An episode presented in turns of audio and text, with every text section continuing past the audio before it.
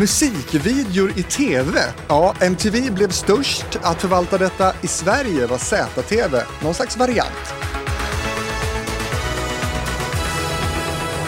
Mellan 1987 och 91 så visade även SVT musikvideor och det här programmet var föregångaren till Johanna Westmans Pop i topp. Minns du vad det här hette Linnea? På SVT, men det var inte listan. Det kom ju sen. Var det listan? Ja! Ja! Annika Jankell som var programledare. Tillsammans med Vet ej. Staffan Dopping. Ja, det var det ju såklart. De hängde ihop länge. Ja. Ja, de- Och de var ju lite, alltså Staffan Dopping var ju lite cool sådär. Det, det är inte kanske det jag förknippar honom med idag, men han var ju så här lite cool då. Just det. Det här är listan. Det är här ni får se och höra den svenska toppmusiken. I alla tider har människan lyssnat på musik. Redan de gamla grekerna sammanställde topplistor. Sen sa han de bevingade orden kryptonit i fittan och så vet vi inte så mycket mer om Staffan Dopping efter det. Nej. men han var ju, blev ju faktiskt eh, ja, men, nyhetsjournalist. Så att, eh, det var en, en annorlunda väg, lite som min. Precis, och eh, Annika Jankell hon gjorde ju många säsonger eh, av just listan. Men den näst sista säsongen då var Blossom Tainton och eh, Peter Wahlbeck programledare. Och sista säsongen då tog Martin Timell över. Äntligen hemma blev alltså inte den första programserien som han fick vara med och skrota. Nej, så är Just det. Eh, och det här var ju stort för sin tid, det här med musikvideor i tv. Eh, även eh, Sia Berg hade ju lett Bagen i SVT innan det här. Men du, hur ser dina behov ut för att titta på musikvideos? Gör du ens det? Eh, Alltså inte längre, men jättemycket tidigare. När MTV kom, då var jag ju ung på 80-talet. Liksom. Det var ju, alltså, jag bodde i USA 83 till 84 och eh, det var det enda jag tittade på. Så att jag var så bra på det, så när jag kom hem till Sverige så var jag faktiskt med, innan jag ens hade börjat med tv, så var jag faktiskt med i en pilot som Adam Alsing eh, gjorde eh, för ett tv-program som gick ut på att eh, kunna liksom, listmusik. Och jag var helt fenomenal. Idag skulle jag vara katastrof. Men, eh, men det var ju stort. Alltså när, när vi, musikvideon kom var ju sensationellt. Men än idag så görs det ju musikvideor. Men, Och det är ju många som tittar på det, men inte du. Nej men alltså idag nås jag väl av dem egentligen främst via sociala medier skulle jag säga. Eh, och det älskar jag när man får en, en bra musikvideo. Och jag beundrar det, framförallt unga gardet som lägger mycket tid och eh, energi, passion och pengar på att skapa musikvideos. I och med att forumet är idag inte som det var. Alltså idag streamar vi ju musiken men, men det känns inte som den rörliga bilden är lika eh, intressant på det sättet. Även om den tillför jättemycket känslor. Staffan Dopping har inte varit med i TV-fabriken än, men det har Annika Jankell och vill du höra fler minnen från den här tiden med listan och andra produktioner som hon har gjort, då lyssnar man på TV-fabriken nummer 74. Eh, och sen har jag en tvillingpodd också som heter Hitfabriken och där har jag gjort ett avsnitt med en av Sveriges mest eh, anlitade musikvideoregissörer. Mikadelika. Eh, där kan man lyssna på Hitfabriken nummer 38 där jag har träffat honom. Men nu är det dags att prata TV med en av våra allra största och mest folkkära profiler. Välkomna! 10. Starta band. Pass på. Starta TV-fabriken om 5, 4, 3, 2, 1. Varsågod. Och speciellt då välkommen till dig René Nyberg. Tack så mycket. Mångbelönad vinnare av TV-priset Kristallen som bästa programledare. Eh, det är ju då otvetydigt så att du är en av dem i branschen som är bäst. Det var snällt. Mång är ju att ta i. Två gånger har jag vunnit. Men det är alltid härligt med pluralis när det kommer till priser. Eh, Men, eh, och det är man ju otroligt stolt och tacksam över. Speciellt eftersom programledarpriset är ju tittarna som delar ut. Och det är för dem vi gör tv. Har du lyssnat någonting på TV-fabriken förresten? Nej, jag känner att jag måste börja med det nu. För du känns både otroligt påläst och kunnig och lite nördig, vilket jag gillar. Och nu ska vi snacka då eh, lite mer än en timme om ditt liv i TV. Hur känns det här för dig? Liksom? Kul! Jag är laddad. Ja. Ja. Bra! Denna eh, live on tape-produktion, gillar du direktsändningar eller är du mer av en sån som, som eh, föredrar att banda tv-program? Nej men jag älskar direktsändning av den enkla anledningen att vad som helst kan hända.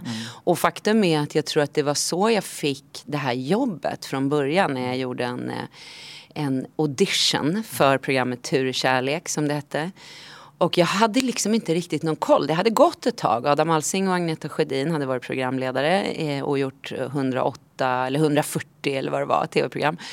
Och så skulle jag ta över. Men det här var ju före TV4, eh, innan de blev markbundna. Så jag hade aldrig sett programmet, hade fått det beskrivet för mig, åkte till Göteborg för att göra den här castingen. Och eh, mitt i där så kom jag inte på hur fan vad var nästa steg. Och då sa jag det bara så här, "Ha, vad, liksom, hur var det nu? Och när jag kom tillbaka och när de ringde till mig och ville att jag skulle ta det här uppdraget så sa de det kändes som att det spelar ingen roll om en traktor hade trillat ner rakt i studion från himlen så hade du ändå fortsatt. Så kanske är det eh, lite det som jag tycker är charmen överlag. Jag gillar när det inte är för polerat. Sen så kan jag ju också älska den klippta versionen. Vad man kan göra med det. Med musik och bilder och förstärka. Och... Banda alla kameror. Och... Absolut. Det, det, det är liksom något helt annat. Men när gjorde du en direktsänd tv-produktion senast? Nej, men det måste nog ha varit eh, Förutom om jag då har gästat någonting som har varit live så var det nog Unicef-galan senast. Eh, för tre år sedan va? Eh, Du har jobbat med tv väldigt länge, mest känd som programledare, men du har också jobbat mycket med programutveckling eh, och du har gjort underhållning, dokumentärer, galor, intervjuprogram, talkshows. Och vi kommer hinna mycket av det i det här avsnittet, men inte riktigt allt. Men bara för att ta en liten eh, liksom, tillbakablick så var det så att du börjar liksom, i korvbranschen. Eh, och du importerar ost från Holland och räkor från Norge och sålde färsk pasta från en fabrik i Orminge. Det stämmer bra. Ja. Eh, men sen blir året 1990 eh, och två år innan du gör din programledardebut i det programmet som du nyss nämnde, eh, då dyker du upp i Fångarna på fortet och inte mindre än det första avsnittet som, som finns av det programmet. Vad, hur hamnar du där? Jag var tillsammans med en kille som heter Janne Viktorsson som spelade i Djurgårdens hockeylag. Eh, och Håkan Södergren som var en av hans lagkamrater hade då, för, då när Fortet började, då var det liksom en person som var känd som fick sätta ihop sitt egna lag. Och eh, jag var ju då för detta redan då, men elitgymnast. Så Håkan sa, fan kan inte du hänga med ner till Frankrike till ett fort? Vi ska så här, det är massa fysiska roliga tävlingar. Och det är klart att man inte sa nej till det. Så, så hamnade jag i det. Det var Erik Blick som var programledare då. Det här har ju alla glömt. att, att Erik var programledare och att du var med i första avsnittet. Jag visste inte ens att jag var med i första avsnittet. Så det var, måste ju varit ett bra avsnitt. Premiären är ju den man liksom, ja, ja. lägger först. Ja. Men vad minns du från de inspelningarna? Nej men eh, jag tror jag nästan minns allt. Det var otroligt kul. Alltså, och återigen, då var tv, det var ju i, i kommersiell tvs barndom. Eh, och så var det ju även när jag tog över Tur i kärlek. Det var väldigt lekfullt, det var väldigt enkelt, det var inte så pretentiöst. Det var väldigt roligt. Så att jag tror inte ens att jag reflekterade över att det här skulle ses av en tv-publik. Utan det var som en, som en rolig grej som man brukar säga. Mm. Men då blir det väl bra? Jag tror det faktiskt. Att det, det är en av ingredienserna till att det ska bli bra och äkta. Att, man in, att man glömmer bort att det faktiskt eh, ska sändas. Och fortet, där har vi en riktig tv-fabrik ju. Ja, det kan man lugnt säga. De här formaten har ju en förmåga att leva i sitt innehåll ändå vidare. I princip nästan i sin ursprungliga form. Sen så det man ser, det kan jag se när jag plockade upp klassfesten som jag gjorde eh, 90 89 tror jag det var. Det kanske till och med du har bättre koll på än mig. Vi ska prata lite om klassresan sen. Ja, ah, okej. Okay. Mm. Ah, när jag eh, hade sålt in det igen mm. till TV4 så fick jag en chock mm. när jag gick tillbaka och tänkte så här, fan det var ju så jävla bra det där programmet. Och det var det inte. Det var katastrof, så jag fick panik. Och så får man försöka skapa det till ett slags 2020-känsla. Mm. mm. Är det svårt att få program att åldras med värdighet? Eh, nej men jag tycker faktiskt att vi är ganska duktiga på det. Alltså om man tittar på Let's Dance har gått i 15, eh, det här är väl 17 året som det är dags för. Eh, och det finns ju många, ta På spåret, eh, verkligen en klassiker som man har förädlat, utvecklat. Och det är fortfarande närmare 2,5 miljoner människor, om inte fler. Hur många frågor har du fått om att sitta i På spåret med David? Eh, jo men vi, vi har fått den frågan några gånger. Såklart ni har. Vad har fått er att tacka nej? Ja, vad tror du? det är ju det där att man inte vill genera sig inför hela svenska folket. Men ni har fått vara med från, från liksom bolag och andra liksom kopplingarna har, liksom annars? Eh, ja, det där är alltid en, liksom, en fråga tror jag om, om medverkan från andra kanaler. Det beror alltid på. Skulle vi sända någonting som skulle gå mitt emot ett På spåret till exempel och vara med där. Då tror jag TV4 skulle ha svårt att godkänna det. Alltså Let's Dance gick väl mot eh, På spåret. Det hade varit svårt att eh, ja, programmera liksom samma programledare i två program. Så det försöker man. Då. Men Let's Dance kan inte ha gått mot På spåret. Det låter som en mördarmatch. Det, det är fan en mördarmatch. eh, det gjorde det ju inte nej. För På spåret går på hösten och eh, Let's Dance går på våren. Tänk om det är klassfesten. Nej, det är det absolut inte heller. Det är också en mördarmatch. Allt är en mördarmatch Ja. mot På spåret. Så mycket kan man ju konstatera. Kanske går någon långfilm där eller någonting. Nej, det gör det inte. Det ligger ju något nu. Det borde jag veta som kan tablån bra. Idol är det. Ja, just det. Mm. Där tänker man ju ung publik versus bred publik. Ja. Du, vi pratade lite, eller jag pratade lite om Annika Jankell här i början och visst var det så att det var, var Mats Jankell som, som ringde och erbjöd dig det här jobbet på tv från början? Ja, han erbjöd mig inte jobbet men han tyckte att jag skulle eh, gå på den här audition som då eh, tog, eh, var i Göteborg.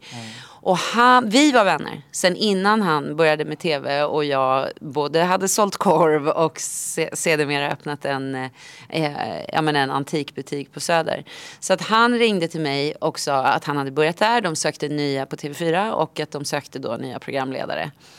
För det var ju helt nystartat. De hade ju liksom inte en, en bas av profiler. Men jag kunde liksom inte ta det på allvar. Delvis tror jag på grund av att den här tiden som sagt, det var liksom, tv var äldre män typ. Arne Hägerfors, Lennart Hyland typ. Oldsberg. Alltså, Oldsberg, verkligen. Och så var det just någon Timell eh, som gjorde ung eller lite yngre. Men det var nästan liksom så här på barnprograms eh.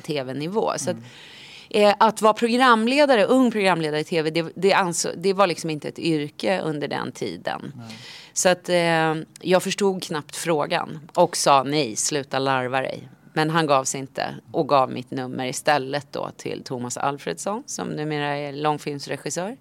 Så han var den som kallade in mig eh, och ringde upp och sa hej jag har fått ditt telefonnummer, vi skulle vilja kalla dig till en första audition då. Hur många auditions blev det?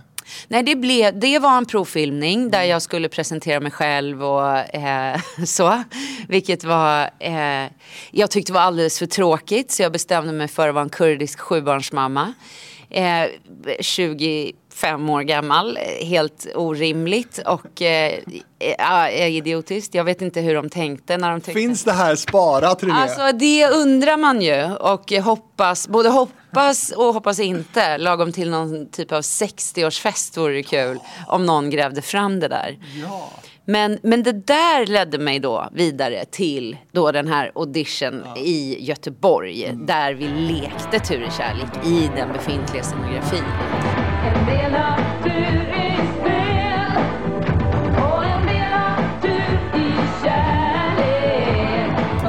Nej men återigen så, så såg jag inte mig själv ens göra programledardebut. Jag hade då ganska nyligen startat upp en butik efter då sju år i livsmedelsbranschen. Eh, så tröttnade jag på det och startade upp den här butiken. Och när jag fick den här frågan, för det gick väldigt snabbt efter att jag hade varit i Göteborg, eh, det var strax före jul, sa de hej vi vill att du börjar i januari. Och eh, jag hade som sagt svårt att ta det där på allvar. Så att jag anställde en tjej som var i butiken medan jag åkte till Göteborg och spelade in de här programmen. Vilket var, man gjorde fyra eller fem om dagen. Så på tre veckor så hade jag ju liksom spelat in en hel säsong. Eh, däremot efter Tur i kärlek så, så fick jag frågan om att leda ett annat program som skulle ingå i ett större program. En tre timmar lång söndags eh, direktsänd familjeunderhållning som hette Stora famnen. En söndagsöppet-dödare. Ja, det var, det var väl tanken. Precis. Eh, Men, men innan vi är där inne, förlåt här att jag, jag bromsar lite. Men, men vi måste bara säga då, när du pratar om Göteborg här, då ska vi också säga att, att ni spelade in Tur i kärlek i en makalöst stor tv-fabrik på 90-talet, nämligen MTV Produktion i Jo- Jonsered utanför Göteborg. Vad minns du av det där produktionshuset? Det var otroligt kul. Det var ett, liksom ett gäng verkligen eh, som, som du säger, en fabrik där man gjorde mycket. Det var An- Annie Vigelius var det som var eh, uh, det blev nästan lite rörd här. Eh, men eh, hon var min första både mentor och då vd för produktionsbolaget Vigelius TV som, som hade då köpt det här formatet. Eh, Love at first sight tror jag det hette eh, i sitt ursprungsformat. Och eh, mitt första möte med henne var på Café Opera. Och jag, jag minns att jag tänkte så här, nu ska jag möta liksom någon kvinna som är chef för ett stort produktionsbolag i tv-branschen. Och så kom hon så jävla snygg i så här svarta skinnbrallor, någon cool jacka.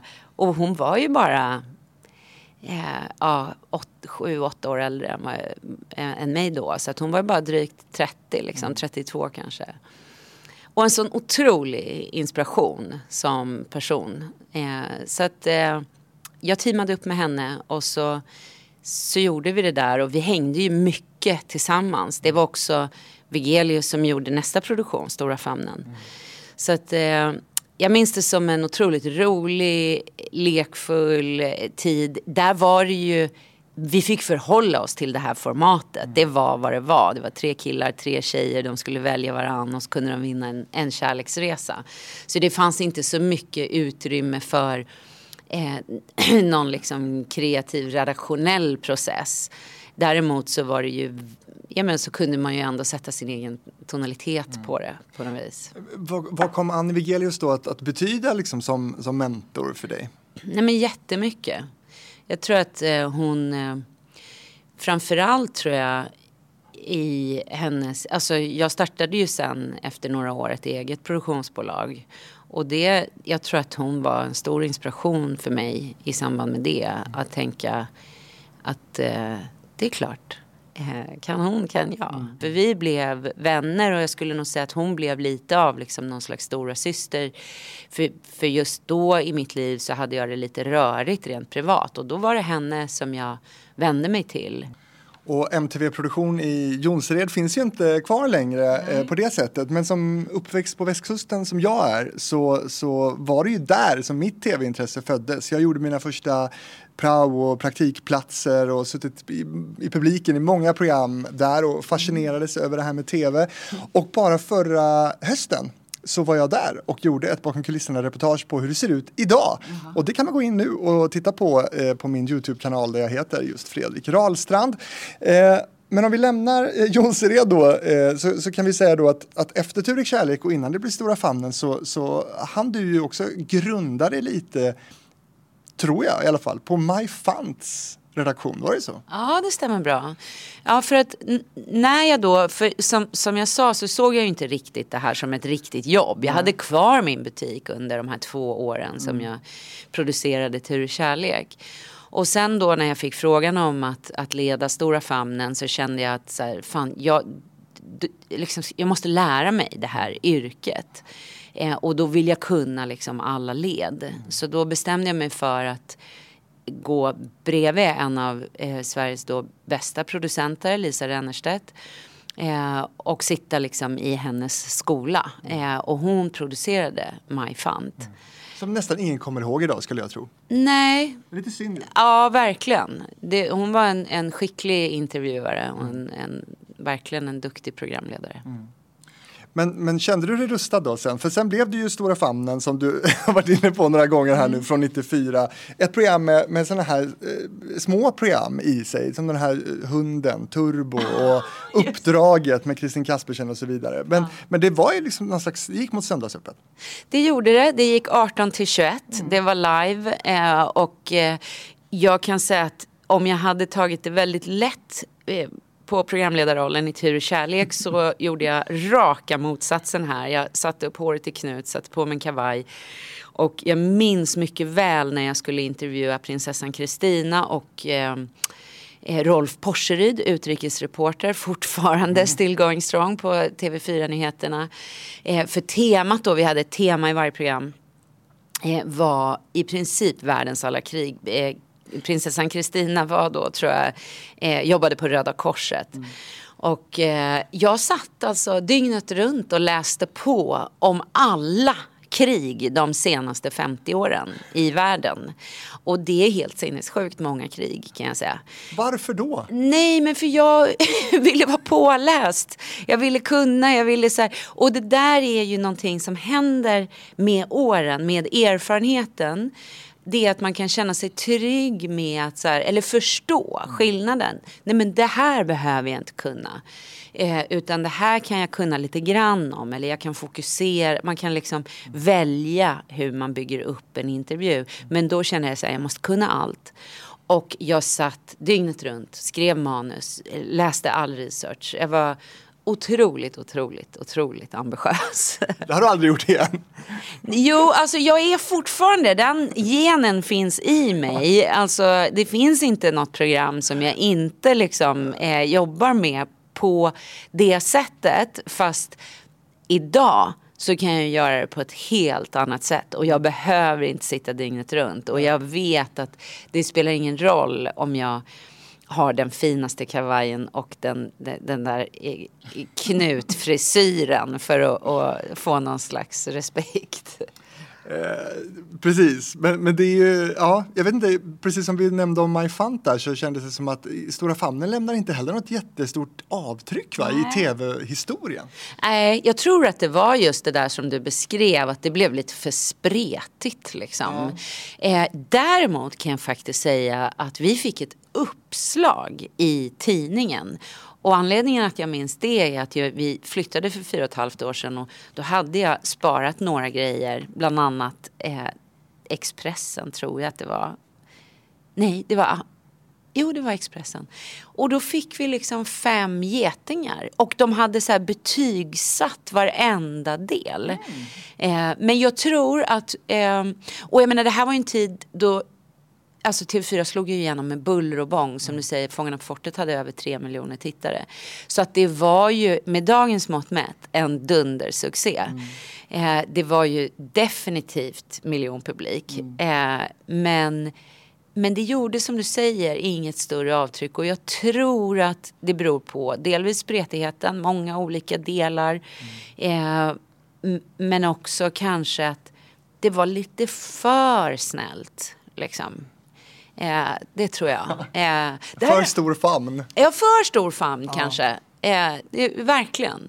Däremot så blev det ju Kristin Kaspersens jättestora genombrott och hon fick Hylandpriset eh, med uppdraget och så vidare. Så att, eh, Och sen gjorde du och Kristin Kaspersen så att ni lämnar TV4 och går till konkurrenten TV3. Eh, Kristin åker ner till MTV i Jonsered och gör ett program som hette så mycket som Livet är en fest, hette det. Eh, och du eh, lämnar också fyran som sagt och gör din egen talkshow på TV3 med eget namn. Och jag gissar att det var det som lockade, men det var något som TV4 inte ville ha. Nej, för faktum är att då när jag satt där i den där Maj Fant-redaktionen så blev då, för er som inte minns det, Maj sjuk och gick bort eh, något år senare. Eh, och eh, då föreslog jag för TV4. För det, vad som hände var att jag blev gravid här i slutet av Stora famnen. Var gravid, det skapade stor uppståndelse den här tiden, 1994. Hur kan man gå omkring i tv och vara tjock och gravid? Ja, ja, ja. Ja, det var den grejen som... Ja, det blev dagens tistel och allt möjligt. Tack och lov var det här före, so- före sociala medier. Men ja, Men du, det låter ju helt sjukt. det är fan helt sjukt. Men så var det. det, var, det tanter blir upprörda över saker som är helt obegripliga. Eh, och så är det tyvärr fortfarande. Vad var invändningen? Jag vet inte. Att jag var tjock, eller? Att jag hade den där magen, att det inte passade sig liksom. Att du jobbade? Ja, det var det nog. Det var det nog. Att jag jobbade och var gravid. Jag skulle vara hemma. Hur som helst. Och då var inte det här liksom, det här var inte 50-tal liksom. Nej, det var det inte. Det var 1994. Min första dotter är född 1 januari 95. Så jag var ma- mammaledig hela 95. Tittade på jättemycket tv under den här tiden. Och konstaterade att jag saknade en talkshow för unga människor. Med ett annat tilltal och en tonalitet som, som inte var så allvarlig. Men som ändå grundade sig i liksom, problematik. Liksom. Psykisk ohälsa eller man dricker för mycket eller vad det nu var. Eh, och eh, då hade som sagt maj slutat och jag föreslog det här för dåvarande programdirektören Lasse Weiss på TV4. Som, som kom fram till att nej, vi ska fortsätta med en äldre person. Vi behöver rynkor runt ögonen. Det hade inte jag fått då, vid den tiden. Eh, och då gick jag till då, dåvarande programchefen eller vdn för TV3 som var Karsten Almqvist. Som är fortfarande min vd fast numera på TV4. Det är en liten bransch det här ska vi säga. Det är en liten ankdamm, absolut. Och eh, han nappade på det här ganska omgående. Och eh, då föddes programmet René. Och då fick jag gå runt till tre olika bolag och presentera den här idén. Och det blev Strix som eh, producerade den. Vad, vad kunde ett ämne vara i, i René? Jag, jag minns det som att det var ganska så här spetsigt liksom. Ja, men det var det. Det var eh, under den här tiden då, som personer som Alexander Bard och Dominik, med Dominika Persinski, alltså väldigt outspoken, väldigt liksom vassa, smarta, liksom kontroversiella, provocerande eh, personer gärna förekom i den här typen av tv. Eh, så att eh, ämnen var, jag minns det första vi gjorde hette Packad och pinsam. Eh, som också eh, lustigt nog fick väldigt bra kritik. Man har en tendens att minnas de där, både den absolut värsta kritiken men också den, den bästa. Eh, men, eh, och misslyckade bröllop. Vi hade lite många sådana antiteser liksom. Eh, men också, ja, men om man tar Packad och pinsam, jag minns det vi hade då till exempel Sven Melander med som ju ändå då alltså verkligen var jättestor med sällskapsresorna och pratade om alkoholproblematik. Men också unga människor som Petra Nilsen var med i det programmet. Eh, Gud, vad är Petra Nielsen idag? ja, jag vet faktiskt inte eh, var hon tog vägen. Hon är helt borta från radarn. Liksom. Ja, kanske. Eh, otroligt begåvad eh, artist, musikalartist främst på den tiden. Och just som vågade beskriva hur de liksom gjorde bort sig på fyllan. Och, Så att vi hade liksom ett annat sätt, alltså om, om de här då som gick på TV3 som hette Mänskligt och My Fant hade en mycket liksom, ja men mer huvudet på sned, en mycket allvarligare ton. Så pratade vi om det eh, fortfarande med ett, liksom ett allvar i botten någonstans. Men ändå med en, vad ska man säga, en yngre tonalitet. Liksom. Gud, mänskligt, det har man ju inte hört talas om på ett tag. Men, men bra namn, bra liksom, namn på ett program. Ja, det gick ju många säsonger med Birgitte Söndergaard. Som är konstnär idag eftersom vi reder ut känner jag vad folk har tagit vägen. Och det vet jag. Ellen DeGeneres eh, är en förebild för dig. Varför då? Och, eh, och, alltså jag tycker hon har allt i, när det kommer till programlederi. Både, och framför allt humorn. Snabbheten, humorn. Eh, och, eh, och också förmågan att snacka med folk. Sen har det kommit fram lite tråkigheter kring henne på sista tiden. Men... Diva typ. Ja, eller jag vet inte riktigt. Var, jag vet inte om det är diva. Ja, det kanske är otrevlig. sammanfattare. Ja, kanske. Ja. Men var det inte det? Jo men jag tror det. Alltså hennes medarbetare eh, har i alla fall sagt något åt det hållet. Och då kan man ju tänka sig att en sån person som Ellen, där står väl alla bara upp och fixar allt bara. Ja det kan man ju för, föreställa sig. Ja. Har du varit där? Nej. Varför inte? Ja det hade varit roligt. Nej det har inte blivit av. Vi har varit på Letterman däremot. Ja. I New York. Det var väldigt kul. Hur var det då? Nej men ja, där var, slogs man mest av, det är ju på en teater, eh, för de som inte vet det, mitt på Manhattan. Och eh, det, där får man gå in och just typ nästan göra en liten audition för att, ja du har varit där. Jag har gjort eller? det också. Ja, och det var ju skitkul i sig och sen får man på eftermiddagen reda på om man får komma med som publik eller Hade inte. Bertil Monegrim fått komma in undrar man?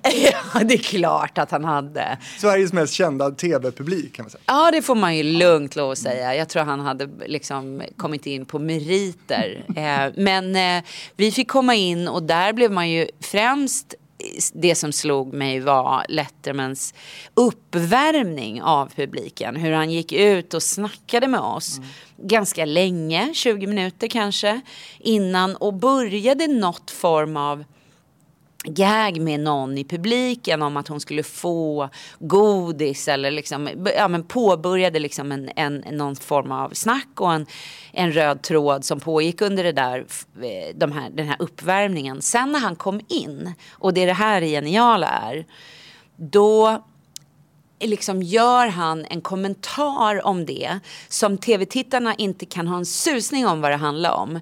Men vi i publiken visste ju exakt vad han refererade till.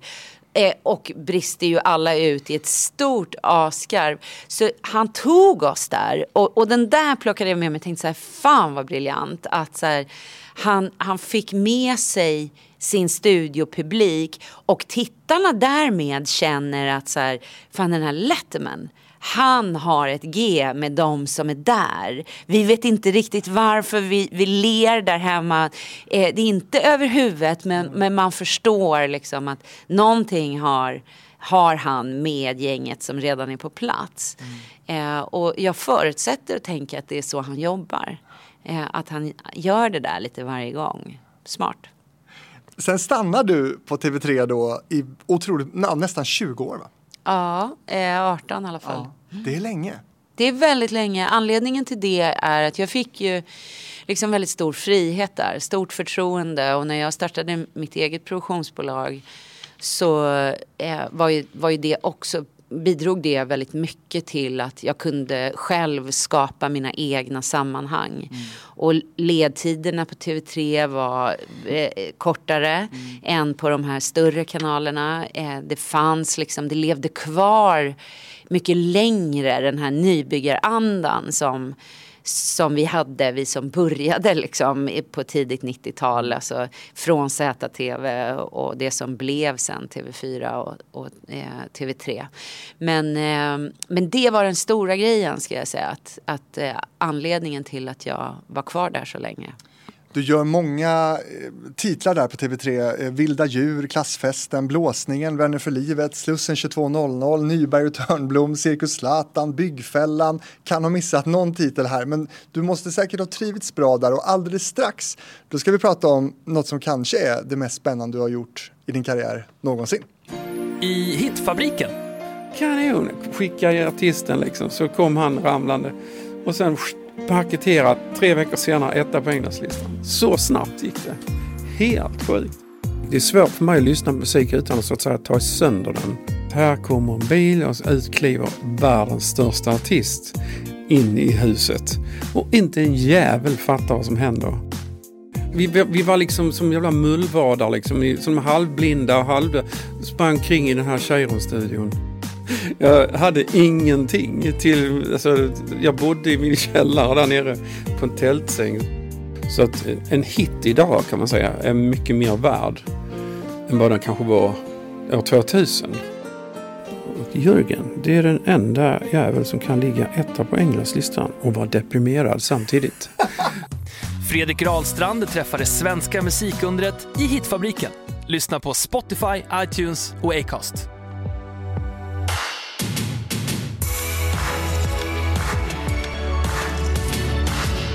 Men det här är TV-fabriken den här veckan med René Nyberg. Du, innan vi går in på det här mest spännande som jag tror då, eh, då vill jag veta hur ser dina mediekonsumtionsvanor ut? En, en helt vanlig dag för dig. Ja men de har förändrats precis som tror jag för nu vad det verkar nästan majoriteten av svenska folket. Alltså man har ju blivit det har äntligen hänt. Vi har blivit digitaliserade, vi användare.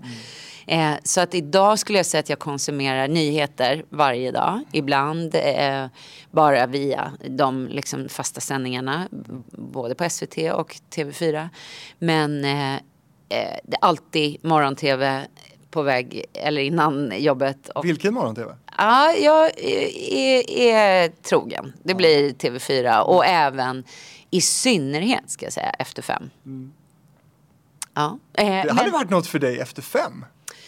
Ja. Eller hur? Eh, vi, vi hade de diskussionerna faktiskt. Vi pratade om det. Eh, jag och Tilde vill fortfarande väldigt gärna jobba tillsammans. Och blir lite sammanblandade gissar jag ibland va? Eh, ja, du menar att man blandar ihop oss? Ja, det kan hända. Men Mest tror jag så folk på stan som eh, kan komma fram. Men annars så tror jag att de flesta har, har bra koll på oss. Men ibland kan det vara så att de misstar mig för Tilde. Det stämmer. Men det slog mig bara just nu när, vi, när, vi nämnde, eller när du nämnde efter fem att, att där har du ju någonting som, som, eh, som jag vet att du gillar. Den här samhällsjournalistik och nyhetspuckar och sånt som, som du inte jobbar lika mycket med just idag. Nej men sen streamar jag ju då vä- väldigt mycket. Alltså eh, allt från net. Jag har, jag har nog varenda streamingtjänst tror jag i, i min Apple TV där hemma. Eh, så att allt som erbjuds där eh, tycker jag är, är ja, men, ja, det är bra. Sen så tittar jag ju såklart också på, på mycket av det. Alltså jag tycker det ingår i vårt uppdrag lite grann att ha koll på i princip allt som produceras i svensk tv. Men kan du också sitta liksom och jobbtitta lite på Go'kväll och Fråga doktorn och sådär? Eh, kanske inte just gå kväll och fråga doktorn. De har gått så länge så att jag, jag behöver inte jobbtitta på just dem. Däremot nya format tittar jag ju alltid på för att jag tycker att det är kul att se okej hur har de gjort här eller och både om det är adapterade format eller om det är i synnerhet nya svenska format. Det är ju jätteroligt att se vad man har skapat. Eh, så att, eh, Masked Singer till exempel. Masked Singer är ju eh, en stor internationell succé och det följde vi. Och det ska jag säga, jag är väldigt i dubbel bemärkelse trogen min man faktiskt. Så att jag ser eh, i princip allt han gör. Jag gillade också det på ett sätt. Jag tycker inte att det var bra i alla sina delar, men är väldigt förvånad över att det blev en så stor publiksuccé faktiskt.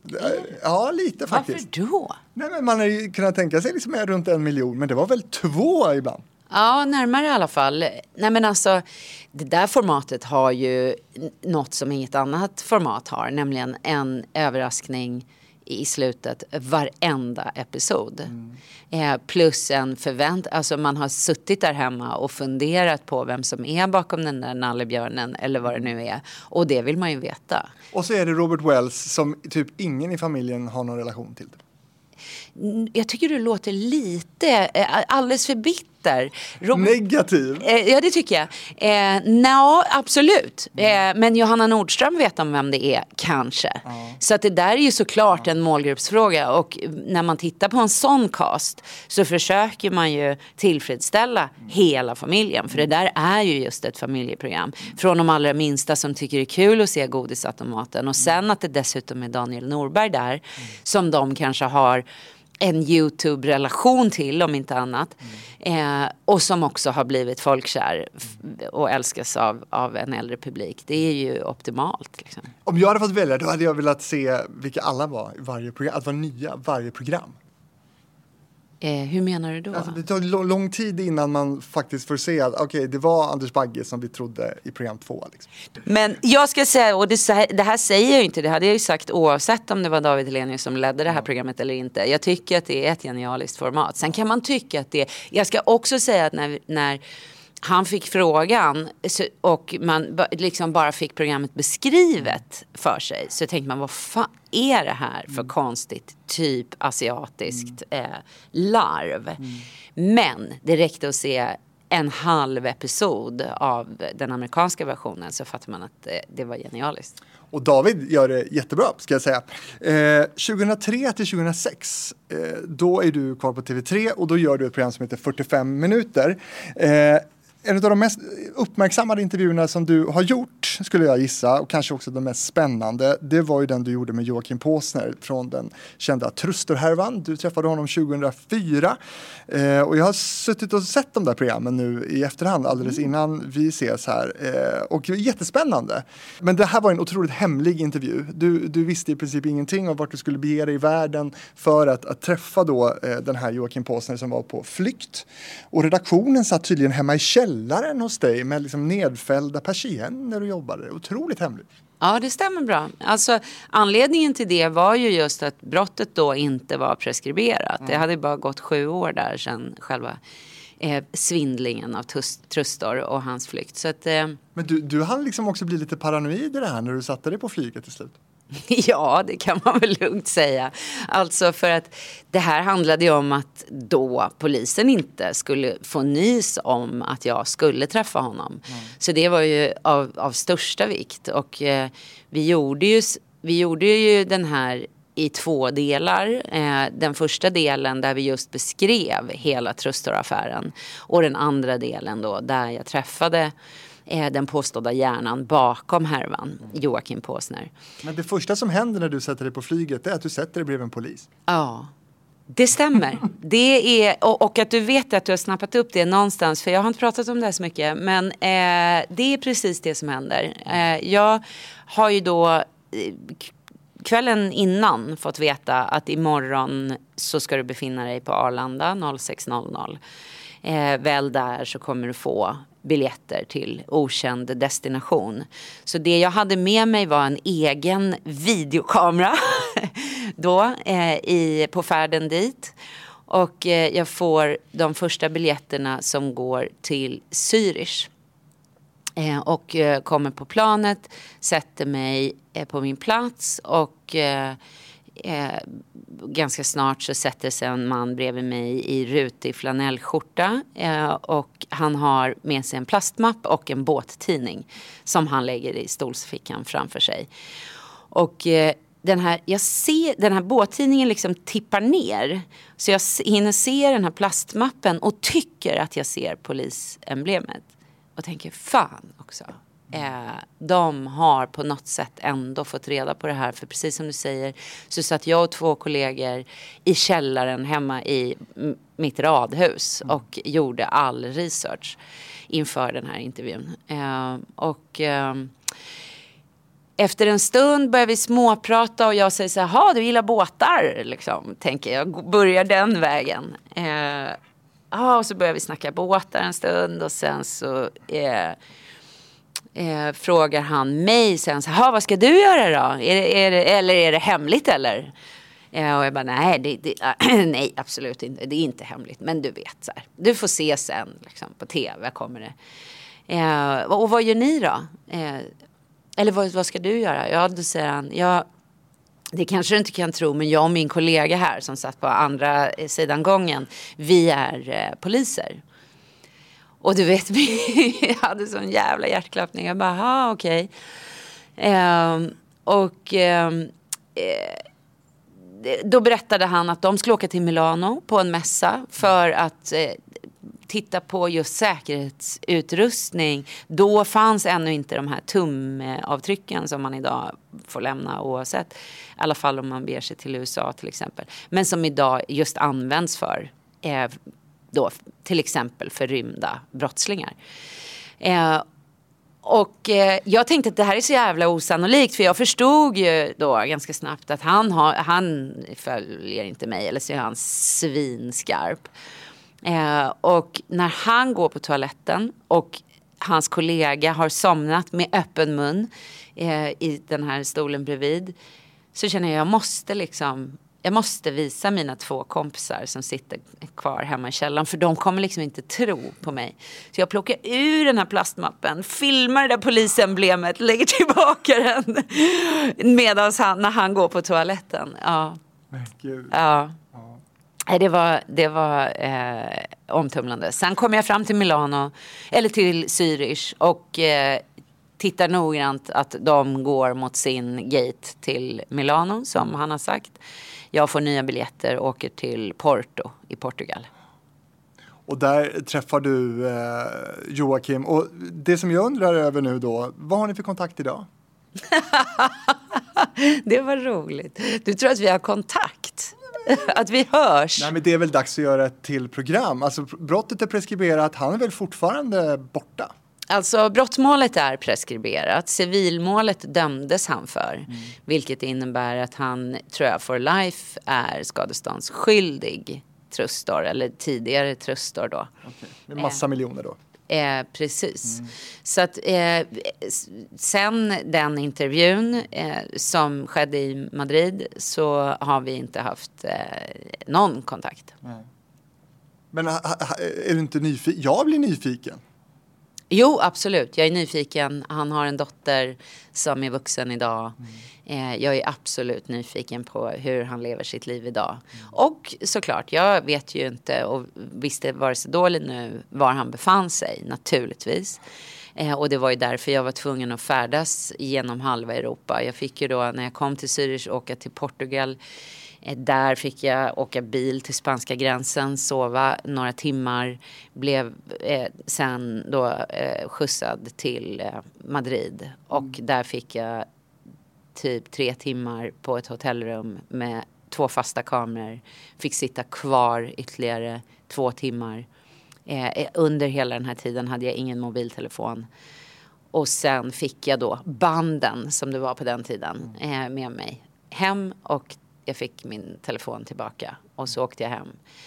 Och började redigera och framförallt började producera den första delen. För då kände jag att när jag hade den där då kunde jag eh, träffa åklagare, de andra inblandade, eh, åkte till London eh, och ja, berättade hela historien bakom. Vad hade polisen för liksom, intresse av det där materialet sen? Hade ni någon kontakt om det? Nej, men det är ju så och det får man ju vara glad över att vi, att vi har vår yttrandefrihet i Sverige. Så att man, man får ju, alltså det var ju absolut inte olagligt. Och källskydd framförallt. Eh, framförallt eh, källskydd. Eh, så att eh, eh, de var inte eh, intresserade utav det där materialet. Eh, vad jag vet. Men, vad spännande att höra René. Jag återanvänder då Anna Hedemos eh, fråga från Magda Gad-intervjun. Dras du till faror på något sätt?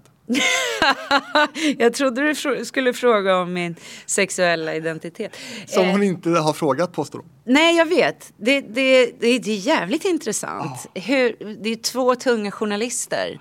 Vem ljuger eh, i det kan man ju undra. Har du sett intervjun? Nej, det har jag inte. Men vad, vad var din fråga? Dras det till sådana här liksom, Farliga farliga, spännande uppdrag? Ja, men eh, lite ska jag säga att jag gör det. Alltså eh, serien 45 minuter eh, som vi producerade under fem års tid eh, var, hade ju flera sådana historier. Inte av den digniteten på det sättet. Men jag tycker att det är... Hade jag valt om idag så hade jag nog eh, velat bli eh, den kvinnliga motsvarigheten till Leif GW Persson. jag är eh, otroligt fascinerad av kriminologi överlag. Är det för sent? Det är det väl va? Nej. Jo, men det tror jag. Ja, jag, jag tror det. Men jag, men jag har ju fått, tack och lov, liksom, möjligheten att, att, att träffa och göra den här typen av dokumentära projekt. Ja, men det känns som att du, eh, just 45 minuter, det, det, det låg dig varmt om hjärtat. Ja, men det gör det fortfarande. Det är nog det jag ändå är, är mest liksom både stolt över och jag tycker att jag, jag kan till och med än idag så tittade jag nyligen, jag och min son, på en dokumentär som jag gjorde om Death Row. Där jag träffade tre fångar på Death Row och eh, ja, men följde liksom hela processen eh, i Texas. Och eh, i samband med ett skolprojekt han eh, hade så tittade vi på den. Källa mamma. Källa mamma, absolut. Eh, nej men, och eh, det är klart att vissa saker också, vissa människor man möter på vägen och historier som berättas för en stannar ju kvar längre än andra. Och många utav de dokumentärerna som jag gjorde under de där åren kommer jag ju nog alltid att bära med mig. Men du har det lite för ospännande där i Bytt i bytt-studion. Ja, det är därför jag försöker krossa lite vaser ibland så det ska hända något. Absolut. Ja. Någonting som inte är så känt René, det är att du har vunnit ett Emmy. ja, det kan man faktiskt säga. Du tänker på Wild Kids? Alltså, det är ju för det första bland det finaste man kan vinna. Ja, det är det ju. Det är Mm. världens finaste tv-pris. Eh, jag var tyvärr inte där själv och tog emot det, men eh, jag skapade programmet Wild Kids Mm. i mitt bolag Kajak eh, tillsammans med kära kollegor naturligtvis. Men eh, eh, det, det föddes ur idén att man ville göra, eller vi tänkte så här, vi borde göra ett Robinson för barn. För då var Robinson störst liksom. Eh, fast med att man inte blir av med eller röstar ut vänner utan man får vänner. Och på den här tiden så hade jag en nära relation med Kolmården som jag hade gjort då Vilda djur eh, tillsammans med. Så jag tog dit faktiskt mina ungar, eller min dotter, hennes kompisar, min gudson. Och så gjorde vi en promo. Och det är fortfarande exakt samma format. Alltså det var vargarna mot björnarna. Eh, man fick safaritjänst om man inte vann tävlingen. Så hela formatet eh, föddes redan då från början. Så att, eh, och sen har det ju förvaltats jätteväl eh, genom åren. Så det är ju en otrolig tv-produktion idag. Och, och rullar fortfarande. Blir det nya säsonger? Det, det flyttade ju till TV4 nu, så att det hoppas jag verkligen. Jag är ju inte inblandad i det längre alls, utan det var ju under min tid när jag hade e- eget bolag och eh, skapade då bland annat Wild Kids, Fråga Olle, också en sån där långkörare som gick eh, i många, många säsonger. Jag tror det gick tio år på Kanal 5. Eh, och blev också Fråga Olle Dokumentär så småningom. Men det, där kom det utifrån att jag hade Martin Bjur, eller jag hade Olle Waller som gäst i min talkshow. För då kände jag att det saknades liksom ett, ett, eh, jag menar ett, ett, ett underhållande också program som återigen folkbildande när det kommer till liksom, eh, ungdomars liksom, sexualkunskap. För vi vet ju alla hur blyga man blev av det där eh, i skolan. Så att, och det faktum är att Fråga Olle blev en del för många skolor av liksom, undervisningsmaterialet. De använde sig av Fråga Olle-programmen. När det var vissa specifika frågor, för vi hade ju alltid lite tema på de programmen. Men hur, hur väl lever de här programmen då som, ja, som Emmy-vinnande eh, Wild Kids då? Lever de kvar i, i ditt hjärta på något sätt? Eller har du helt bara lämnat? Nej, men det gör det kommer de alltid att göra. Sådana där program som man har skapat, som Wild Kids, eh, Olle, 40, och de mina egna som 45 minuter till exempel, de, de kommer alltid finnas kvar där. Varför var du inte på Emmy-galan?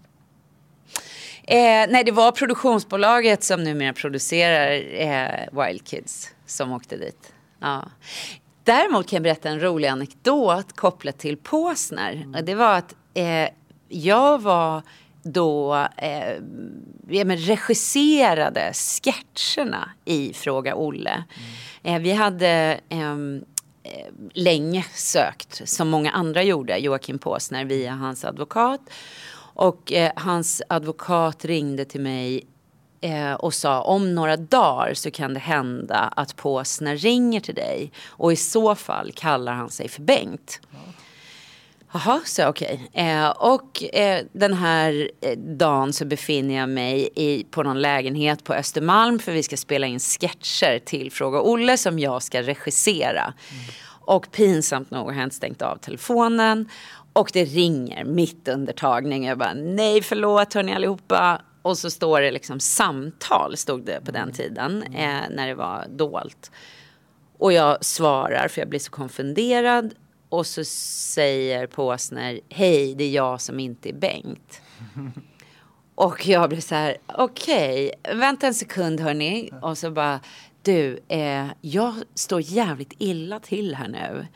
Eh, skulle du kunna ringa tillbaka? Vi håller på att snacka analsex här borta. Exakt!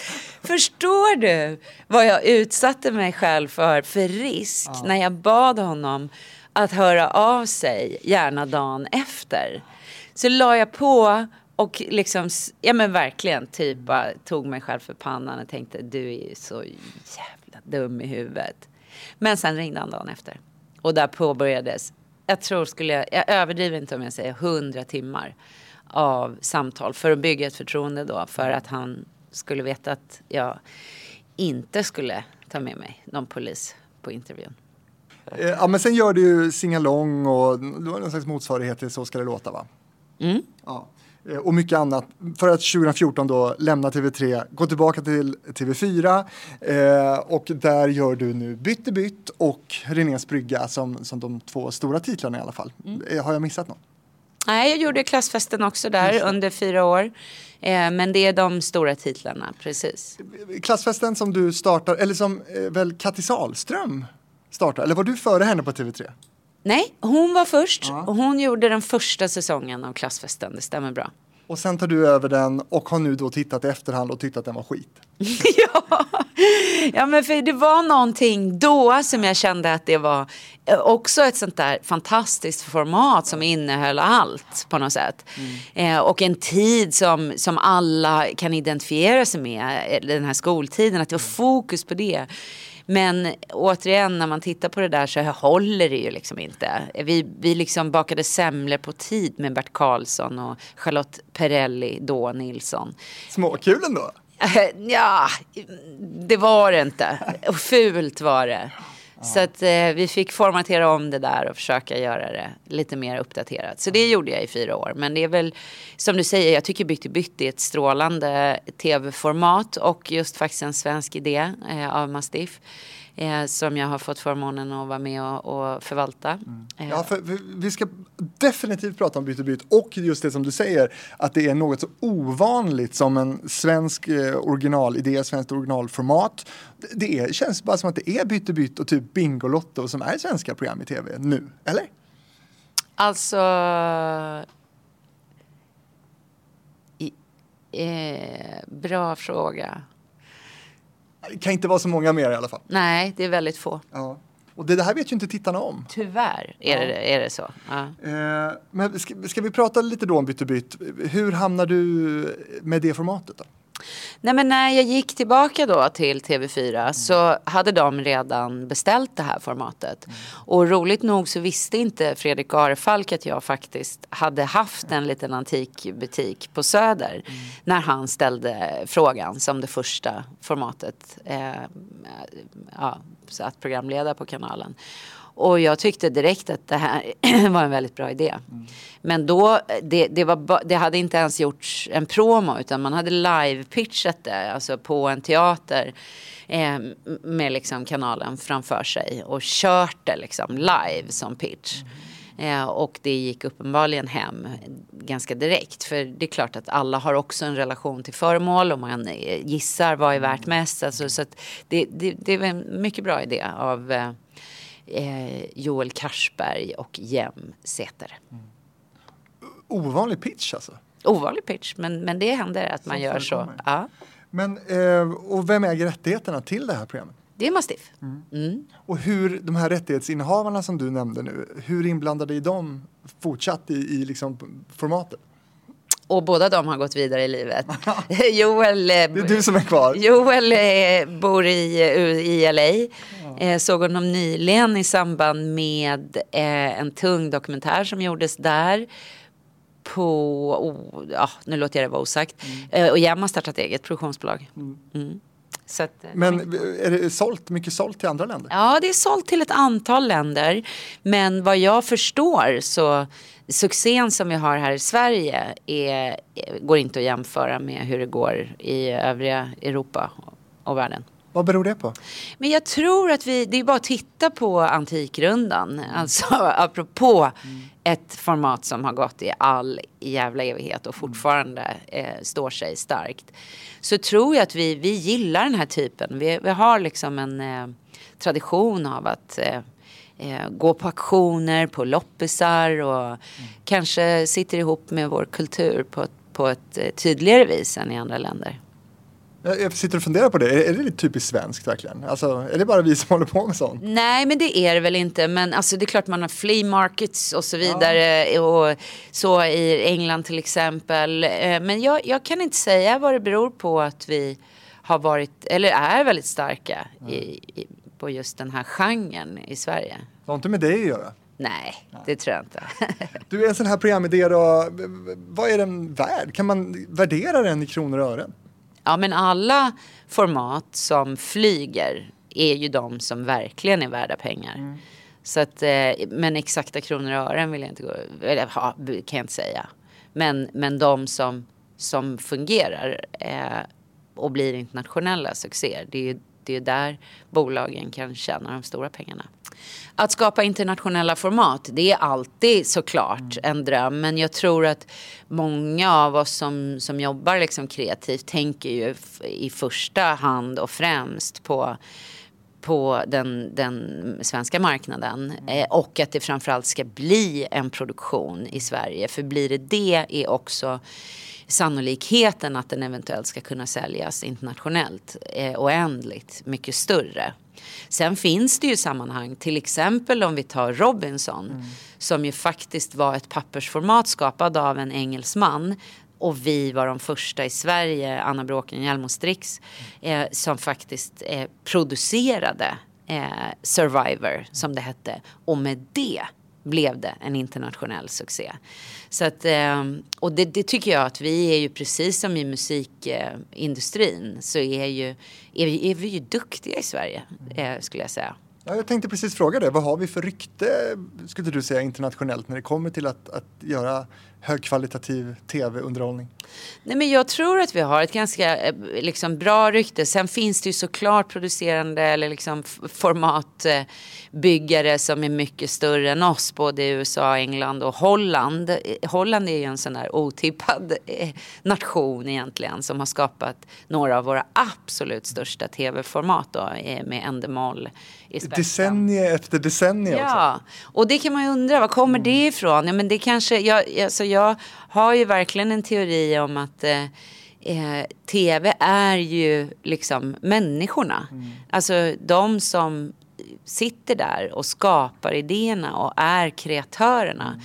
Och att de ska hamna liksom i vår bransch eh, är ju helt och hållet liksom, ja men det är ju väsentligt. Alltså annars så, så, så dör den.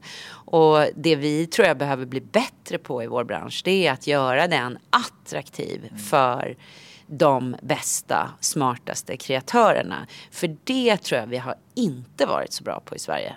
Att vi, man väljer nog hellre film och kanske reklam och kanske till och med nu poddindustrin före tv.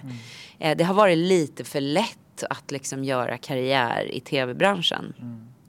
Eh, och det har kanske utarmat den en liten aning om jag ska vara lite sträng mot oss. Sen har vi ju eh, otroligt duktiga idéskapare i, i, i Sverige. Eh, många har tyvärr blivit tv-chefer, vdar eller liksom det är lite problemet. Alla dessa duktiga eh, liksom produktutvecklare går vidare på något sätt. Eh, och kanske framförallt också producenter går vidare och blir mellanchefer. Så vi liksom har en, en brist på på duktiga eh, kreatörer, tycker jag. Sen har vi, ja, men som till exempel Matt- Mattias Olsson är ju ett jättebra exempel på en person som eh, nej men, har, har byggt och skapat internationella format och som bara ägnar sig åt det. Eh, och, och det finns en liten sån klick på varje bolag som liksom eh, jobbar så men det, det är inte så många. Främ, främst jobbar ju vi med att skapa bra tv-underhållning för den svenska publiken. Han låter som en utmärkt gäst i TV-fabriken framöver. Ja. Jag tar gärna hans mailadress sen Linnea. Verkligen, han är en, en, en ypperlig gäst som har jobbat länge. Mm. Och vi ska återvända till det här med tv-businessen om en liten stund. Jag blir lite nyfiken. Men låt oss bara först snudda vid Karin Laserov. Vad har hon betytt för Bytte bytt? Nej, men jag tror hon betydde jättemycket just med det vi har pratat om lite, den där tonaliteten. Eh, och den roliga krocken med att vara ursäkta uttrycket, lite av en överklasskärring. alltså sagt med väldigt mycket värme. Men väldigt liksom fin. Alltså hela branschen, antikbranschen, är ju lite fin liksom. Eh, och den krocken då att hon krälar runt på golvet och svär och brölar på sin bredaste skånska. Det blev ju liksom på något sätt lite ofrivillig humor och eh, eh, ja, roligt helt enkelt. Eh, och jag tror ju och är helt övertygad om att nästan alla tv-program, om det inte är ren journalistik eh, och nyhetssammanhang, eh, behöver stå på flera ben. Och ett sånt här program som ett eh, Bytt i bytt, som är liksom ett folkbildande tv-program i grunden och en tävling, behöver också det där tredje underhållningen. Vi måste också få skratta för att om det där bara hade varit allvarligt eh, ja, då hade man tagit, ryckt bort något från de som eventuellt inte är intresserade av eh, ja, men antikviteter. Men här kan man få lite både och. Och det var hela liksom, grundtanken från början mellan mig och Karin. Att vi, vi försöker också addera eh, underhållningen i det här. Saknas det lite nu skulle du säga? Ja, men jag tycker ju, alltså Li eh, är ju eh, liksom på ett sätt raka motsatsen till Karin. Eh, men också otroligt snabb. Och eh, sen är ju inte hon en karaktär. Alltså Li är ju är liksom vad, hon är normal. Men kan, kan Karin göra en comeback?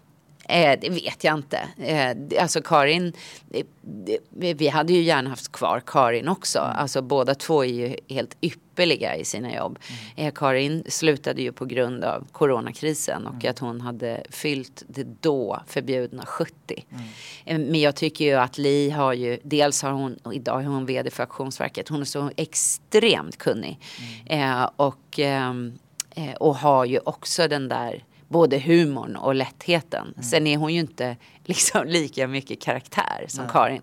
Det, det finns ju inte så många som Karin. som Men, jag men är bytt, bytt så att säga?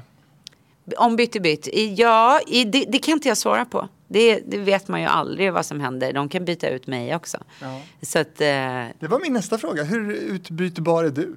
I, i just bytt i bytt, nej men där tror jag att jag är helt utbytbar. Det går att sätta vilken programledare som helst i det. Absolut.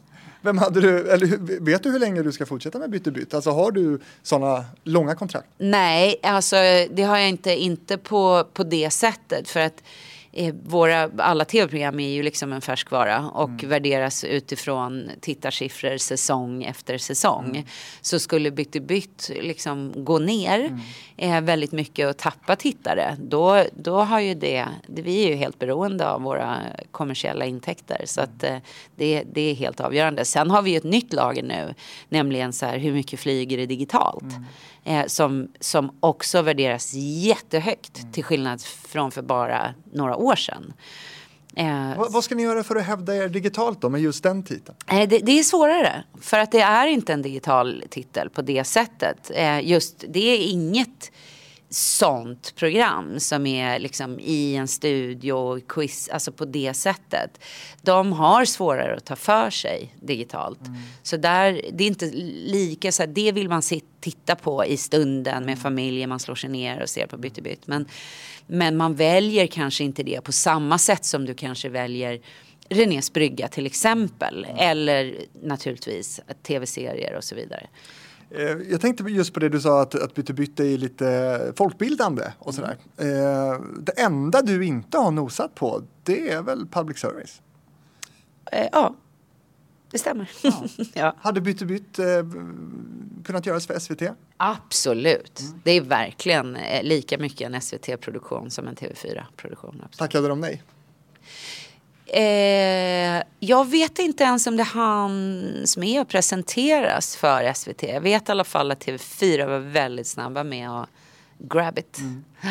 Har, har du, är det självvalt det där att du inte har jobbat inom public service just?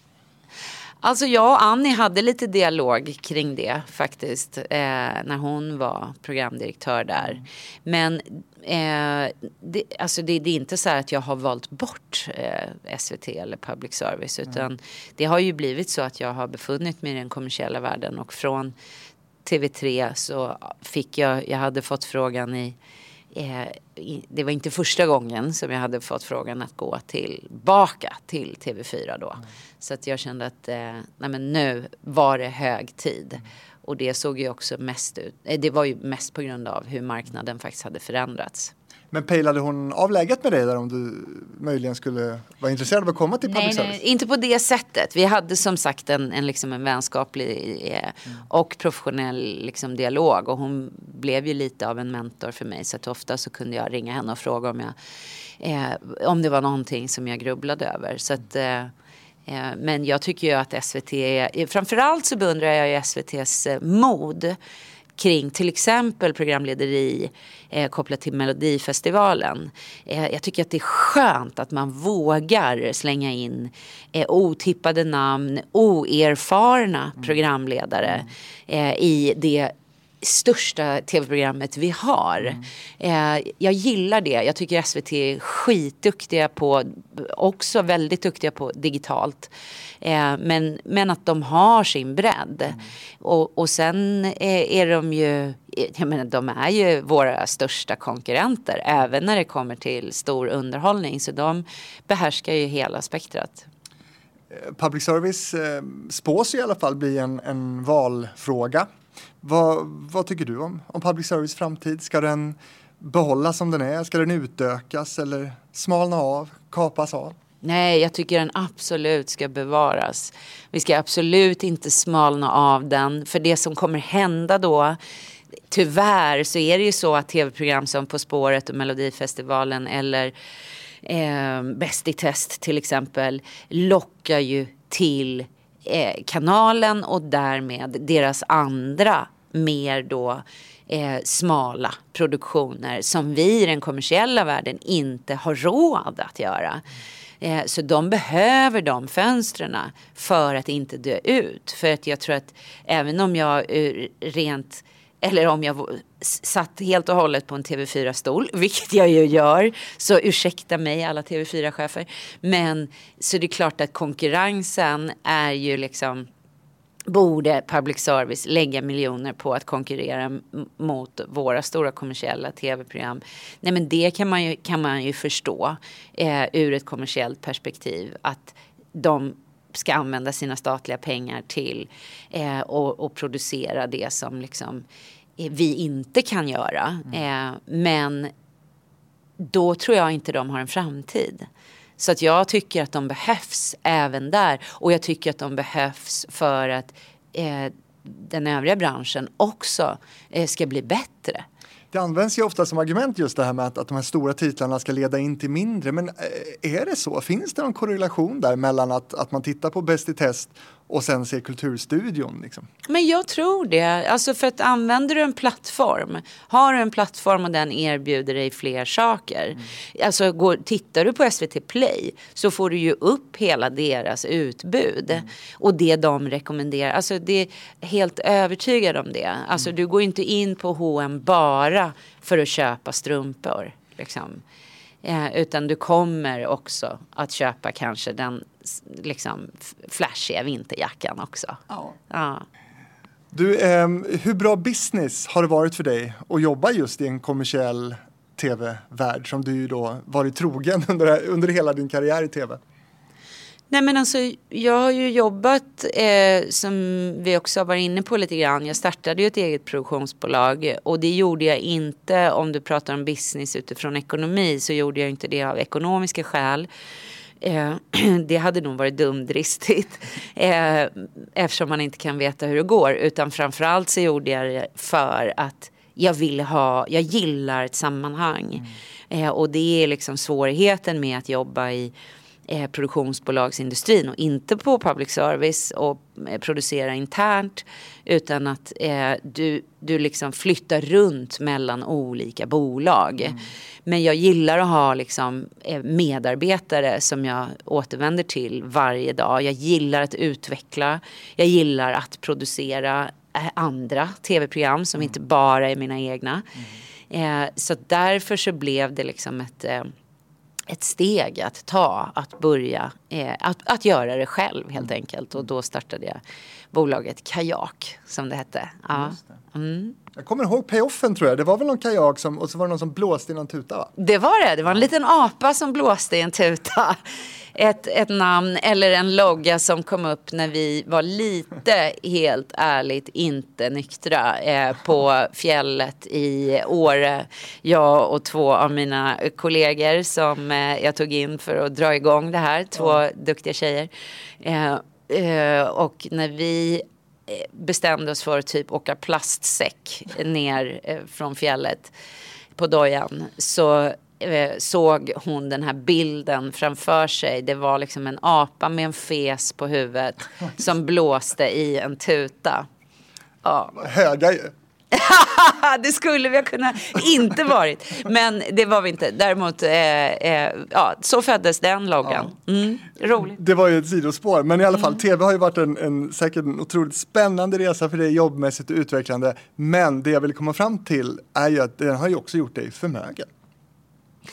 Eh, ja, det kan man väl säga. Jag har tjänat pengar på att jobba med tv, absolut. Och eftersom du vet att TV-fabriken är en väldigt researchad podd så måste jag säga att jag är otroligt imponerad när jag kikar på dina företag faktiskt. Hur bra koll har du själv på liksom dina företag? Är du, är du en businesskvinna som gillar att ha koll på liksom, omsättning och sådana saker? Nej, eh, det är jag inte. Alltså så här, all verksamhet måste gå ihop eh, för att överleva. Så det är självklart så att man måste se, se om liksom, oavsett vad du gör. För att om du, eh, om du går back så, så måste du lägga ner. Eh, så att, eh, men återigen så har det aldrig varit liksom någon drivkraft att tjäna pengar. Eh, sen är det ju så att, att liksom allt det vi gör värderas utifrån eh, både liksom hur det fungerar. Jag har haft turen att mina produktioner och även under mina sju år som jag drev eget bolag har liksom varit lyckosamma och, och fungerat bra. Eh, och det i sin tur har ju såklart genererat liksom eh, avkastning. Det kan man säga. Nair Holding, vet du vad ni omsätter varje år? ja, typ. Mellan 7 och 8 miljoner eh, de senaste åren på, på en anställd. Det är ju fantastiskt. Ja, eh, ja. Ja, men det är det väl. Men är du inte nöjd? Alltså, tycker du inte att det är en framgång värd att liksom lyfta? Jo, alltså jag har inget problem. Det är ju alltid svårt att prata om pengar på ett liksom charmigt sätt på något sätt. Eh, eh, även om jag förstår vad du liksom är ute efter på något sätt. Att det är så här, men men jag, det enda jag kan säga är att så här, ja, alltså det, jag, jag, jag ser, jag, det, det är inte det jag är stolt över. Det det har gett är ju en trygghet.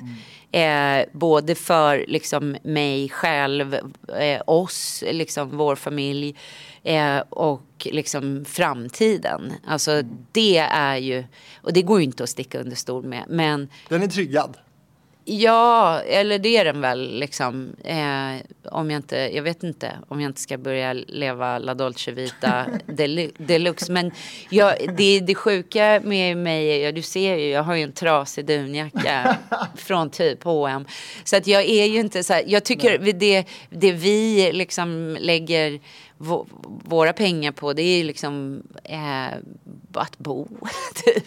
Men jag tycker ändå att det är och så här... Det är dyrt. Ja, det är dyrt. I Stockholm framförallt. ja, exakt. Eh, nej, men jag tycker det är viktigt liksom just att, att jag tror inte att många förstår hur mycket pengar det går att göra på att utveckla tv och vara en stor tv-profil. Du har ju ett, ett bolag tillsammans med David också.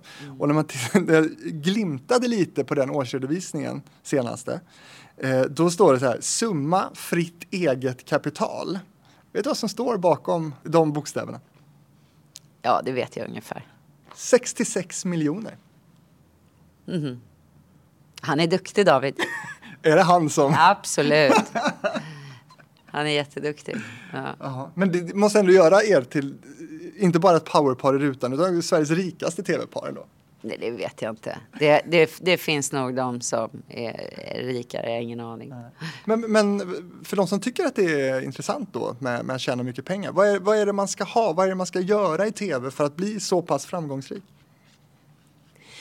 Eh, nej men jag vet återigen så här, i korrelation till ekonomi. Alltså, jag tror att man måste brinna. Man måste ha lust. Man måste tycka att det är kul. Eh, man måste vrida och vända på varenda liksom, eh, idé. Eh, ta det ett varv till.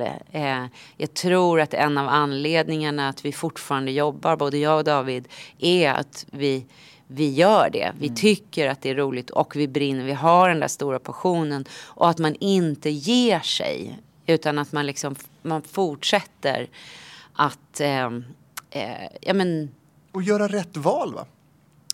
ja, och det kan man ju sällan veta. Det är det som är det luriga eh, med tv. Eh, alltså för det är ju en... Det är liksom en produkt som, ja men, det är mycket är ju så här magkänsla. Och du kan ha en helt annan, uppenbarligen har du det när det kommer till Masked Singer. Ja, den Eh, fastnade. än vad jag har. Alltså, så att det, det, det är ju ibland ett finger i luften och en chansning. Eh, men jag tror att det som genomsyras och det som liksom eh, kommer, så här, det är just att man faktiskt verkligen eh, inte bara går in och gör det lite med vänster hand. Utan det är ju otroligt hårt eh, jobb eh, som vi har ägnat åt, oss åt väldigt många år. Liksom. Men en ny dunjacka. Du tycker jag ska unna mig det? Absolut. Tycker du kan unna Jag har funderat på det faktiskt. Ja. Jag har också en gammal dunjacka faktiskt som, som, som vissa hemma tycker att jag ska slänga. Men man fäster ju sig även vid sådana här saker. ja, absolut. Mm. Men du, ingen ny antikaffär på gång? Eh, nej, jag kan sakna det däremot. Eh, det kan jag absolut göra. Eh, Det var en rolig, kort, intensiv men rolig tid. Och för att avsluta det här avsnittet då. Eh, du har gjort otroligt mycket eh, under dina år i tv. Finns det någonting som fortfarande finns på din så här, önskelista? Det här skulle jag verkligen vilja göra. Något du brinner för som, som, som du vill ska ligga framför dig. Nej men det är nog faktiskt, eh, jag, för typ tre år sedan så gick jag en k- kvällskurs på Folkuniversitetet. Eh, som hette tv-serie, skriva tv-serie. Eh, så jag och ett litet gäng hade liksom studiecirkel tre timmar i veckan under en hel hösttermin. Eh, så den finns där i mig, att så här, det vore roligt. Att, eh, jag har ju, som vi har pratat om, skrivit mycket dokumentära alltså, eh, historier ur verkligheten och byggt dem dramaturgiskt. Eh, men jag har så, så otroligt stor respekt för manus, den skriptade versionen av manus. Så att eh, den, jag har ett manus som ligger där då, för det fick man göra under vår kurs. Som ligger där väl dolt i min, eh, i min Mac. Eh, som, som kanske får liv en dag. Vad har den för titel? Det säger jag inte. Eh, Genre då? Är det komedi eller vad, vad handlar det om för, för typ av serie? Det kan du säga. Eh, nej men det är väl lite, det, det är dr- mer drama kan man säga. Ja. Relationsdrama. Nej, eller det är det alltid. Alla dramor är relationsdrama men inte fokus på relation. Du, eh, René, jätteroligt att prata tv med dig i TV-fabriken. Hur har det här varit för dig? Eh, ja, absolut, kul, verkligen. Du är ju påläst. Eh, och du som lyssnar får hemskt gärna skicka iväg ett e-post till fabrikspost.gmail.com. Där kan man med fördel lämna tips på gäster som man vill höra. Eh, in också och kika på Facebook och Instagram. Där heter jag TV-fabriken. Och René Nyberg, stort lycka till i framtiden. Vi får se hur det går med den här serien då, om den kan bli av. Tack för att du var med. Tack själv. Och vi går ner i svart.